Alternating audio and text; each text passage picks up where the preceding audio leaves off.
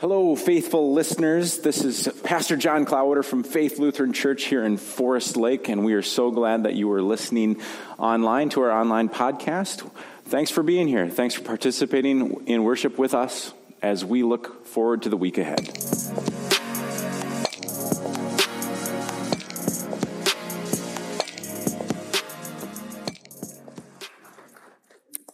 A reading from Psalm 22. You who fear the Lord, give praise. All you of Jacob's line, give glory. Stand in awe of the Lord, all you offspring of Israel. For the Lord does not despise, despise nor appear the poor in their poverty, neither is the Lord's face hidden from them. But when they cry out, the Lord hears them. For you comes my praise in the great assembly. I will perform my vows in the sight of those who fear the Lord. The poor shall eat and be satisfied. Let those who seek the Lord give praise. May your hearts live forever. The word of the Lord. Thanks be to God.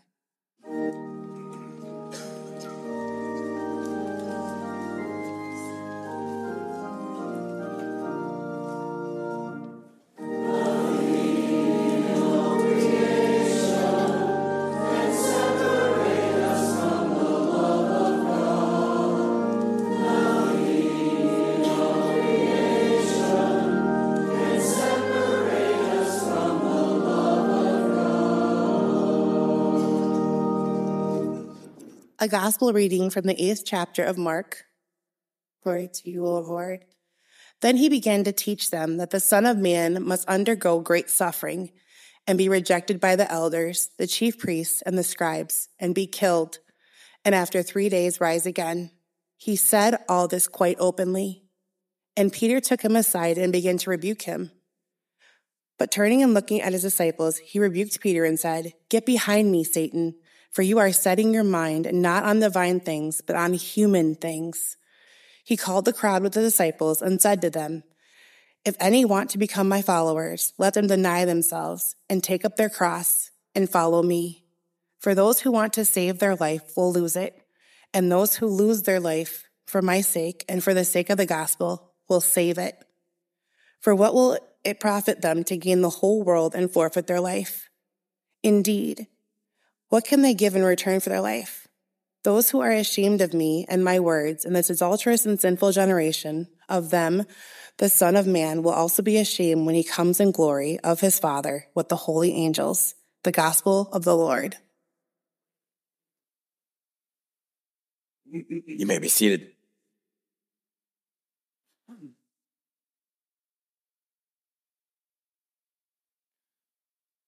Grace and peace to you, my friends in Christ.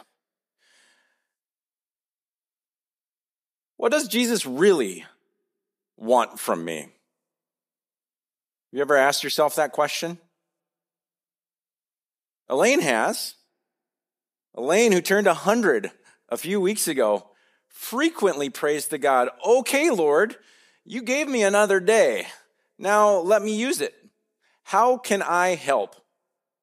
Now, sometimes her conclusion is that what she's here for is to drive her daughter nuts, but she has so much life and spirit that it's just amazing to see how, how even at a hundred, Elaine is someone who truly captures that question and, and is all honestly pondering like, okay, God, what do you want from me today? You know, Elaine lived during the Depression. And so that attitude of, I don't care how poor you are, when someone's in need, that's when they need to be uh, taken care of. That's when they need to know that they're worth something to someone else. She talked about church as always playing a vital role in her life, especially growing up, and that was just part of community. Elaine asks a lot of questions to God, a lot of ponderings about what's her purpose. Maybe you've been frustrated with God. You know, I, I have I have that experience as well. Like when, when you're trying to find an answer, and just for some reason, when you reach out, you feel like the other end is silent. It's been one of those weeks in my family. This this has been uh, a challenging week to say the least. Our, our youngest daughter, Vienna, started feeling some stomach pains earlier in the week. And we didn't think much of it at the time. She's usually pretty resilient and she doesn't complain uh, like her brothers. Um, so when, when she's starting to feel that way, we were, we were a little surprised. Uh, so by Wednesday night, her pains were so intense that we decided, hey, it's time to bring her in. So we brought her into Children's Minneapolis, and that's where my wife Taryn and her spent the next four days on a lovely vacation together in the ER and in the hospital.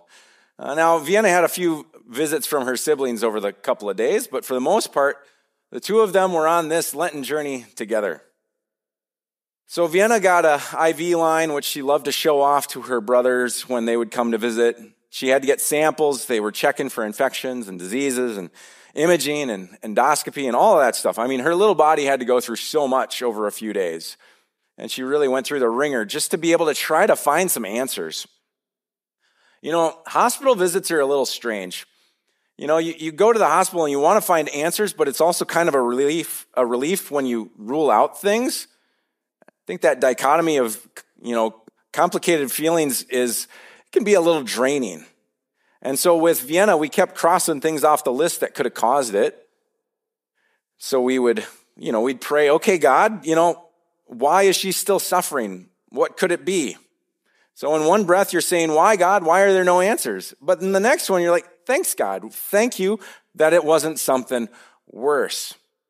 You know, eventually, after getting the green light from her GI doctor, uh, the same doctor who sees her older brother, Oliver, of all things, she finally was given the green light to go home yesterday. And while the pain is reduced, it's not gone. And the answers are still, we're, they're still out there. That, that path to take the next steps are still being paved. We're, we're not sure where they're going to lead, but we do have some ideas on things that we'll try. But the answers really, they just never came. We never got a satisfactory answer to the why. Maybe you've felt that way in different parts of your life.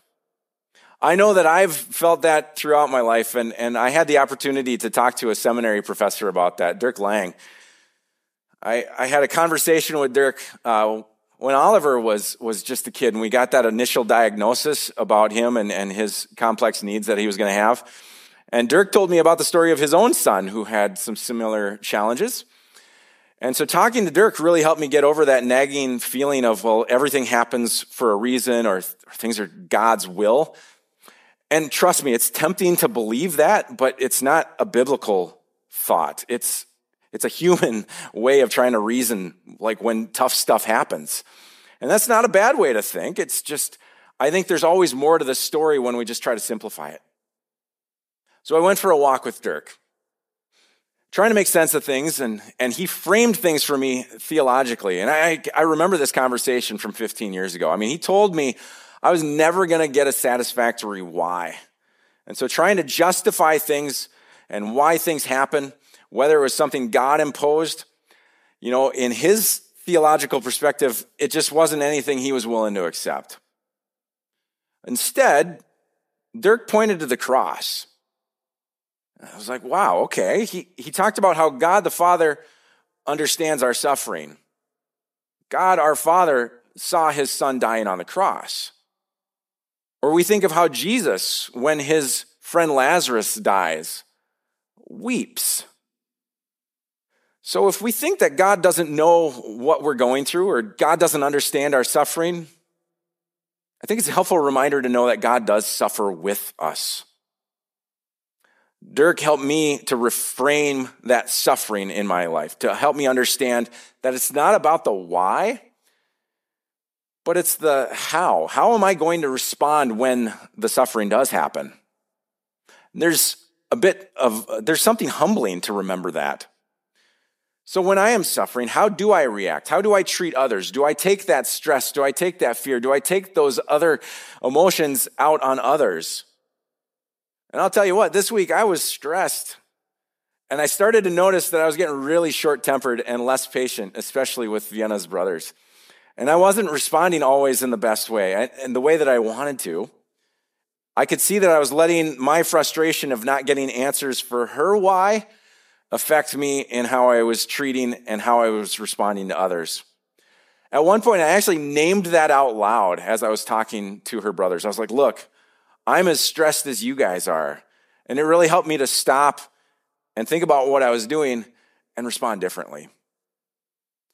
Christ models that for us. You know, it plays out really well in this reading that Britta just shared with us. As he's interacting with his disciples, especially when it comes to Peter, there's a really fascinating way that Jesus interacts. You know, it looks like Peter might be getting scolded in today's reading. Like, if you heard that verse, honestly, could any of us ever recover if Jesus said to you, Hey, get behind me, Satan?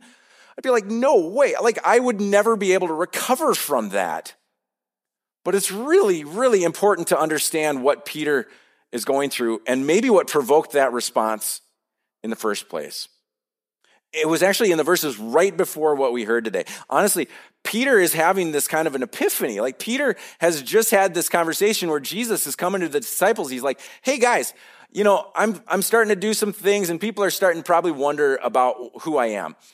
What do the people say that who do the people say that I am?" And so the disciples say, "Well, some of them think you're Elijah or, you know, John the Baptist or even like one of these, one of the prophets. So Jesus is like, okay, but, but who do you say that I am? And we get that first glimmer where Peter gets it. And Peter, after witnessing all that he has seen, turns to Jesus and he's like, well, Jesus, you're the Messiah. He answers the question in a way that helps frame the rest of the narrative. Yet in this verse, the very next verse, when Jesus begins to tell them that he's going to get rejected by all of the religious leaders and that they're going to kill him and he'll rise up in three days, what does Peter do? He pulls Jesus aside and you got Peter and Jesus. He's like, Peter's like, Jesus, no, no, no, no, no. You're the Messiah. That's not how this works, Jesus. You're not going to do that. Do you not even know what the Messiah is supposed to do? Why would that happen to you? Peter has a vision of a Messiah that is completely different than what Jesus is here for. It's one who's going to deliver them from their enemies, from the Roman Empire, not from their own people. For Peter, the why just doesn't add up. And so he responds by challenging Jesus. He responds by trying to get ahead of the why without knowing the answers. And he thinks that what he thinks that's what Jesus wants to show his confidence, to show that he knows what's best. Yet Christ refocuses, points to what's important, points to following Jesus. He says, Take up your cross and follow me. And he means take up your cross and follow me literally. The road to Jerusalem is lined with crosses of those who've gone against the empire and failed. The cross is made to be an example as you walk into town to think again about what you're about to do. Taking up the cross literally means that the disciples will be carrying their own instrument of death. I don't know about you, but that's the strangest recruiting pitch that I have ever heard. Now, if Jesus were going to say, hey, take up your weapons and we're going to fight to the death, maybe they would have been more excited to follow. Yet instead, it looks to me as if Jesus is trying to show his disciples something different. They think he's conceding, he's given up. But Jesus is like, no, no, no, no. Taking up the cross and death, that's not the final answer. Someday, for these disciples, it'll make sense. Someday they will get the why. But do you notice how you never really get the why in that moment? You know, the why for them is the same why as it is for us it's the cross. The cross, which is our symbol of grace, of forgiveness, of love. It's something we can't understand. And we don't know why Jesus would do this for us, but he does. And we keep coming up short in how we respond. We keep making choices in our best interest and not for others. So, what does Jesus want from us? At faith, how will we respond? I think of all of the ways that we are able to invest in our community invest in each other, invest in our ministry.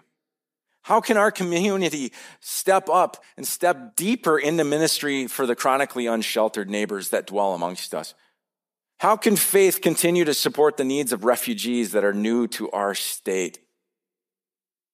Or maybe if we ask ourselves the same question that Elaine does when she wakes up Okay, God, how can I help today? Whether you're one or a hundred, we know that God has something in store for us, that we can respond, that we can do something. And maybe we don't know why there's all this suffering in our world, and we don't know why all of this stuff is going on. But we do know that we just need to respond. What does Jesus want from us? Well, it's to deny ourselves. It's to let go of our greed, to let go of our selfishness, to let go of our fear, to let go of our anger, to let go of all of those emotions and feelings when we feel out of control, to remember that we're not carrying the cross alone. We carry the burdens and sufferings together. Christ is leading the way. Follow Jesus and put Christ at the center of our lives. Amen.